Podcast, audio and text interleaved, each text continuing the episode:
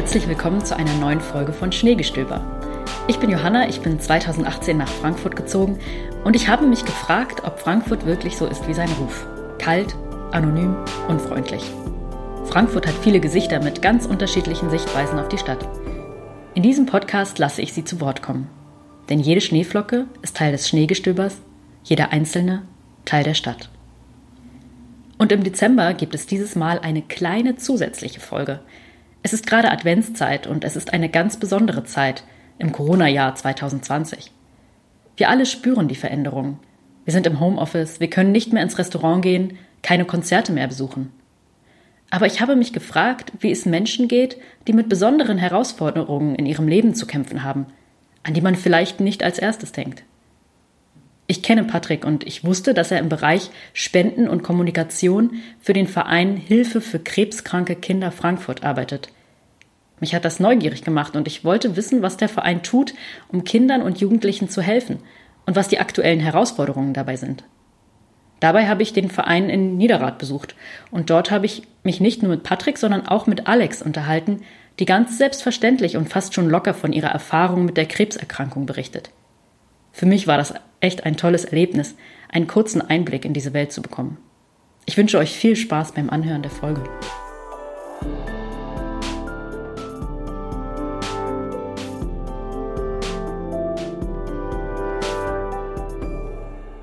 Ja, Patrick, Hilfe für krebskranke Kinder Frankfurt e.V., da sind wir gerade in eurem Verein. Vielen Dank nochmal für die Einladung. Und ich habe auf eurer Website schon mal gelesen, dass eure Vision heißt, jedes an Krebs erkrankte Kind wird gesund und hat die Chance auf eine Zukunft ohne Spätfolgen. Ähm, das ist ja eine krasse Vision. Vielleicht kannst du noch mal ganz kurz erzählen, was macht ihr denn konkret, um das Wirklichkeit werden zu lassen? Ähm, ja, danke erstmal dir, dass wir hier sein dürfen. Das erstmal vorab.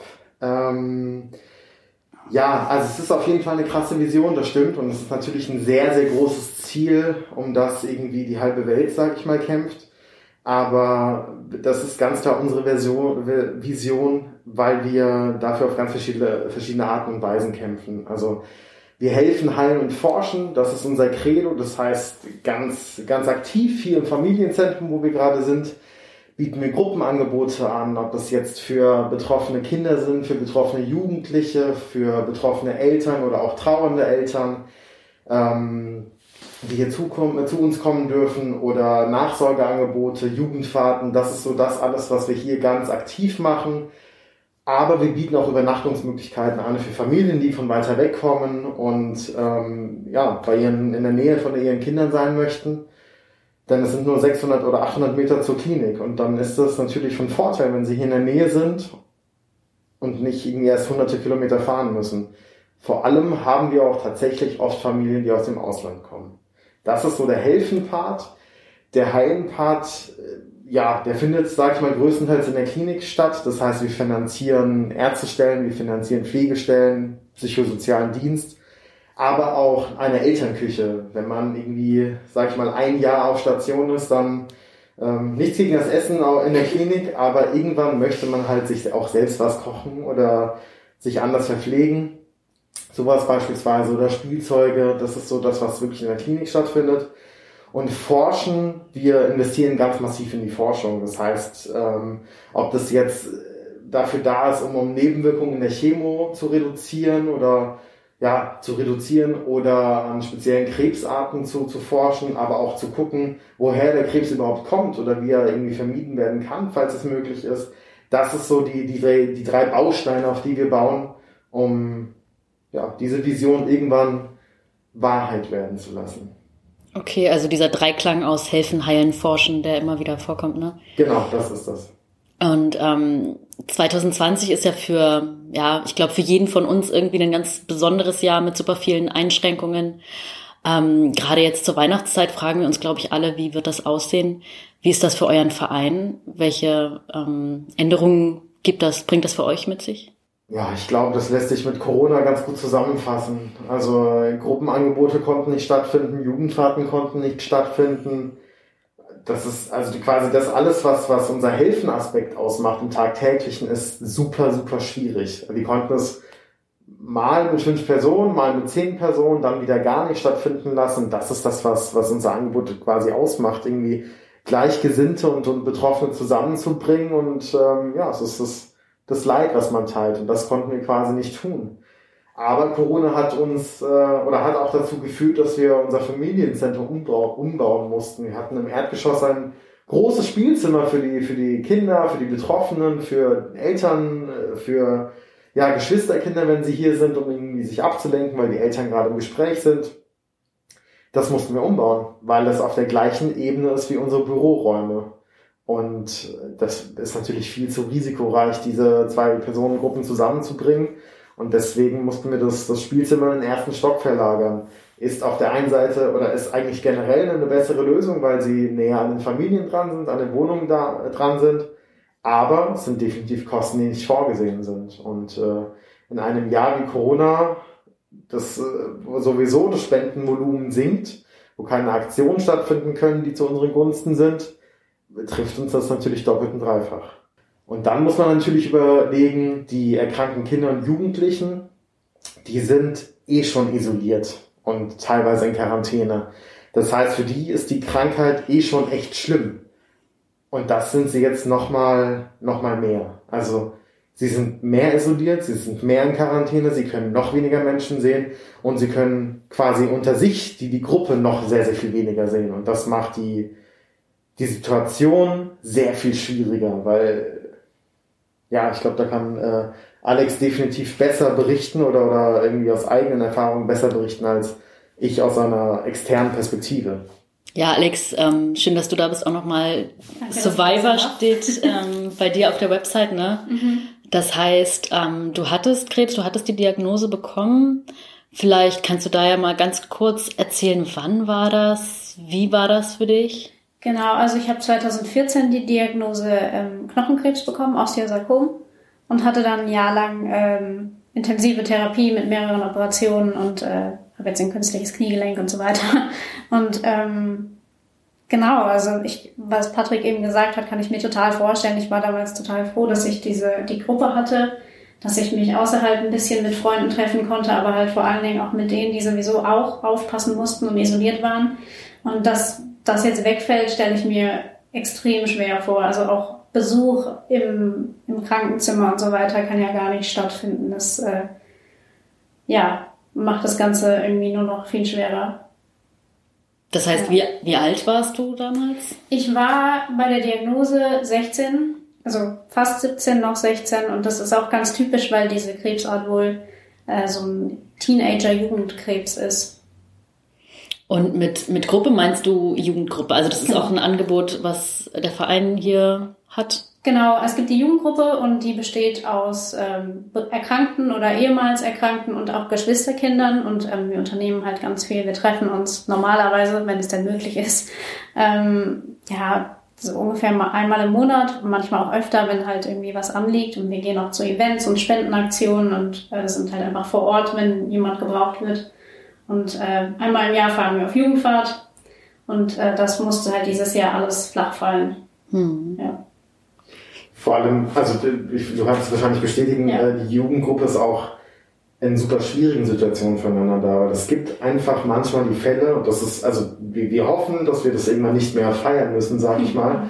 Aber es gibt die Fälle, wo glasklar ist, das ist der letzte Geburtstag oder das ist eine Abschiedsfeier. Und dann, wenn dann die Jugendgruppe zusammensteht, dann, dann wissen alle, worum es geht und können aber auch ganz anders feiern. Und da ist vielleicht das Wort feiern für, für Außenstehende oder für Externe blöd gewählt. Aber genau darum geht es, das Leben in der Sekunde zu feiern und äh, irgendwie alles andere zu vergessen. Und das sind so die, die ganz besonderen Momente, die aktuell komplett ausfallen. Gibt es denn da irgendwelche Tipps oder irgendwas, was man tun kann, um in der aktuellen Zeit trotzdem so eine Art Zusammenhalt zu schaffen? Ist da irgendwas möglich auf digitalem Weg oder? Ja, also äh, ja, natürlich. Ich meine, irgendwie alle großen Unternehmen oder generell die ganze Welt ist gerade dazu gezwungen, auf digital umzustellen. Und das funktioniert mit Meetings, mit Workshops, mit Seminaren wirklich sehr, sehr gut oder zum Großteil sehr, sehr gut. Aber so persönlicher Zusammenhalt durch eine, durch eine Mattscheibe, sag ich mal, durch ähm, zu kreieren oder irgendwie eine, eine besondere Atmosphäre zu schaffen, ist unfassbar wichtig. Also wenn ich jetzt an unsere Leiterin der Jugendgruppe denke, ich glaube, die ist aktuell so viel in WhatsApp unterwegs, um mit ihren Jugendlichen zu schreiben, wie wirklich selten. Andersherum muss man aber halt auch sagen, es gibt gerade keine Aktivitäten, die so eine Gruppe zusammenhält. Und das ist gerade eine immense Herausforderung, da ja ein, ein Angebot zu entwickeln, um, um allen gerecht zu werden, aber auch einfach um ihnen Hilfe und, und Unterstützung anbieten zu können. Das ist äh, ja eine immense Herausforderung. Ja, Darf ich auch noch was dazu sagen? Sehr gerne. genau, also wir haben eine WhatsApp-Gruppe von der Jugendgruppe, äh, die auch sehr viel im Betrieb ist im Moment, wo wir auch irgendwie schon mal jetzt beschlossen haben, dass wir per Post wichteln zu Weihnachten. Äh, ist natürlich auch schwierig, das zu organisieren, aber ist machbar. Aber es ersetzt natürlich nicht das äh, sich treffen und eine Weihnachtsfeier veranstalten. Oder ich war sonst öfter mit, äh, mit zwei anderen noch zu Weihnachten auf Stationen, habe Geschenke verteilt. Ähm, das geht halt alles nicht dieses Jahr und äh, jetzt haben wir halt das Wichteln oder wir, wir spielen viel online im Moment. Also man, man versucht das Ganze zu überbrücken, aber es äh, ist natürlich nicht das Gleiche. Wie muss man sich das denn vorstellen eigentlich, als du dann 2014 die Diagnose bekommen hast, in dem Alter 16, 17, wo ja auch eigentlich eine krasse Lebensphase ist. Ne? Hm. Wie hat sich dein Leben konkret verändert? Wie war das für dich? Naja, also erstmal hat sich es komplett verändert für den Moment. Ähm, man muss dazu sagen, ich hatte vorher, bis ich die Diagnose bekommen habe, einen extremen Weg durch verschiedenste Ärzte und äh, ich hatte über ein Jahr lang krasse Schmerzen, also im, im Bein, weil der Tumor im Bein saß und äh, war sowieso schon total eingeschränkt. Deswegen war die Diagnose an sich eigentlich fast eine Erleichterung, so komisch wie das klingt.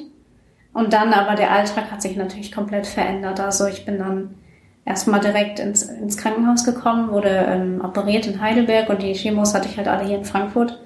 Aber ähm, war nicht mehr in der Schule. Ich war normalerweise in meinem vorletzten Jahr vom Abi, also habe meine Freunde nicht mehr gesehen, mein Umfeld nicht mehr gehabt, wie sonst vorher. Und äh, habe stattdessen halt halb im Krankenhaus und halb zu Hause verbracht im Bett und äh, ja, also der Alltag wurde schon extrem, hat sich extrem verändert dadurch. Und wo hast du in der Zeit, was hat dir Halt gegeben in der Zeit? Naja, also meine Familie natürlich erstmal. Die waren extrem für mich da und auch sehr gut für mich da. Meine Mutter hatte vor mir selbst auch schon mal Krebs, also wusste quasi, womit sie sich da befasst. Ähm, meine Freunde waren auch echt toll, also muss man auch sagen, da haben nicht alle so Glück wie ich. Das, es gibt ganz viele, die äh, während ihrer Chemo, gerade wenn sie noch im Schulalter sind, ähm, dass sich alle Freunde abwenden und äh, total von ihrem Umfeld verlassen werden, da hatte ich echt Glück. Also äh, die waren alle für mich da, auch wenn es halt nur digital war oder mal für einen kurzen Besuch, weil ich halt auch nicht immer dazu in der Lage war, irgendwie jetzt da groß Party zu machen. Aber ähm, ja, also das, die Menschen um einen rum, die geben einen Halt auf jeden Fall. Und auch die, äh, muss man jetzt hier auch mal erwähnen, die tollen Menschen auf der Station und halt hier in der, äh, im Verein die dann zwar bei mir erst später dazu kamen, gegen Ende der Therapie, aber ähm, ja, auch so danach wieder in den Alltag zu kommen, da braucht man ja auch Hilfe. Total. Ähm, wie lange ging das dann eigentlich? Ähm, ich hatte Therapie genau ein Jahr. Vom 7. Februar zum 7. Februar, das weiß ich, weil meine beste Freundin da Geburtstag hat. und danach, also das war die intensive Therapie mit Chemo und Operationen zwischendrin. Und danach war ich noch äh, in Reha für einen Monat. Das äh, denkt man da meistens so an, das wird immer empfohlen. Und äh, dann bin ich langsam halt wieder eingestiegen in Schule und äh, habe dann mein Schuljahr wiederholt, weil ich äh, keine Lust hatte, dann mein Abi halb im Krankenhaus zu machen. Und äh, ja, genau, also ungefähr ein Jahr hat's gedauert. Und jetzt, ähm, dann hast du deine Schule äh, weitergemacht oder wie kann man sich das vorstellen? Hast du das zwischendurch unterbrochen dann? Genau, also es gibt das Angebot im Krankenhaus, dass da ähm, Homeschooling sozusagen gemacht wird und auch über Lehrer im Krankenhaus, aber das war mir damals irgendwie, danach stand mir der Kopf einfach nicht. Und ich glaube, für, gerade für jüngere Kinder ist das sehr praktisch. Aber bei mir, wenn ich dann ins Abi-Jahr gekommen wäre und dann hat man ja auch so Sachen wie die Abschlussfahrt und Sachen, wo man einfach dabei sein will und nicht im Krankenhaus liegen will. Deswegen habe ich mich halt entschlossen, das zu unterbrechen und ähm, habe da auch von der Schule sehr viel Support bekommen, bin dann einfach im Jahrgang drauf wieder eingestiegen. Äh, passenderweise haben drei Freunde von mir auch wiederholt. Also Bestimmt nur wegen mir. und äh, ja, Sehr solidarisch. ich konnte dann glücklicherweise recht gut wieder in die Schule einsteigen danach und habe dann halt mein Abi gemacht und äh, das ging auch alles recht äh, gut, zum Glück. Sehr cool. Ich finde es irgendwie wahnsinnig, wie du so darüber sprichst, als ob das so selbstverständlich passiert ist irgendwie. Ja, aber also für mich ist es ja selbstverständlich. Also ich verstehe, wenn man da nicht so drüber sprechen kann, aber es gehört halt einfach zu mir und dann äh, habe ich, also rede ich da sogar ganz gerne drüber, weil ich mir immer denke, wenn man das schon durchgemacht hat, dann kann man wenigstens helfen, dass andere verstehen, was es bedeutet und äh, ja, blickst offen du, umgehen. blickst du dadurch irgendwie anders auf das Leben? Würdest du das sagen? Hast du eine andere Sicht bekommen? Bestimmt. Also es war jetzt nicht so, dass man sagen kann, von heute auf morgen habe ich ein komplett anderes Leben, äh, Weltbild oder Lebenseinstellung. Ähm, ich glaube auch schon, dass ich immer noch irgendwie die gleiche Person bin. Aber ähm, man, man wertschätzt einfach viel mehr und man hat immer so diesen Vergleich, okay, dir geht es zwar gerade vielleicht nicht so gut, aber dir ging es schon mal viel schlechter. Und äh, da wird man immer wieder so ein bisschen auf den Boden der Tatsachen zurückgeholt. ja. Aber was ist denn We Ride Against Cancer? Uh, We Ride Against Cancer war eine witzig. Wir hatten heute die, äh, die Spendenübergabe von ihm, von Miljenko, Milli. Ähm, dieser verrückte Typ ist mit zwei Freunden mit dem Fahrrad von Frankfurt nach Kroatien gefahren. Wow. An Nein, elf ich Tagen. nicht. Nee, verstehe ich. Also es waren 13 Tage geplant, aber sie waren so schnell unterwegs, dass sie zwei Tage skippen konnten und ähm, ja, da sind sie tatsächlich an elf Tagen mit dem Fahrrad dorthin, äh, dorthin gefahren. Millie hatte selbst Krebs früher und weiß deswegen, wieso er es gemacht hat quasi und, und äh, ein wahnsinnig toller Kerl, der sehr bescheiden ist, sehr bodenständig und weiß, wofür er das getan hat. Und ja, er hat Spenden für uns gesammelt und sozusagen unsere, ich nenne es mal Schwesternorganisation in Kroatien, die ungefähr das gleiche macht wie wir. Und da hatten wir heute die Spendenübergabe und ähm, ja, das war sein Motto, unter dem er gefahren ist. Sehr coole Aktion. Super cool. Und davon brauchen wir mehr. Und das ist halt, d- das Corona, ne? Also in, in Nicht-Corona-Jahren haben wir davon auch mehr. Wir haben jetzt am Donnerstag Marcel, auch ein sehr, sehr witziger Typ, der ist äh, Rettungssanitäter und läuft in kompletter Montur von Frankfurt nach Köln an vier Tagen und sammelt dabei Spenden für uns. Und das ist, also wenn ich da sage, verrückter Typ, ist das natürlich absolut positiv gemeint, weil wir von solchen Menschen einfach mehr brauchen, die, die wissen, dass, oder die, die was Gutes tun möchten mit einer außergewöhnlichen Aktion. Weil das, also ja, und das, ähm, das kommt gerade zu Corona-Zeiten zu kurz.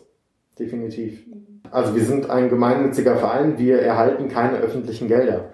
Das heißt, wir finanzieren uns nur durch Spenden. Dementsprechend sind wir genau auf sowas angewiesen. Auf Kleinspender, auf Dauerspender, auf Aktivisten, auf Andersspenden.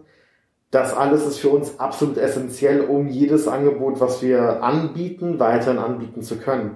Und äh, anders als in einem Großunternehmen, das, das bei viel Erfolg einfach ja, irgendwie Gewinne ausschüttet, können wir bei mehr Spenden einfach noch mehr Gutes tun.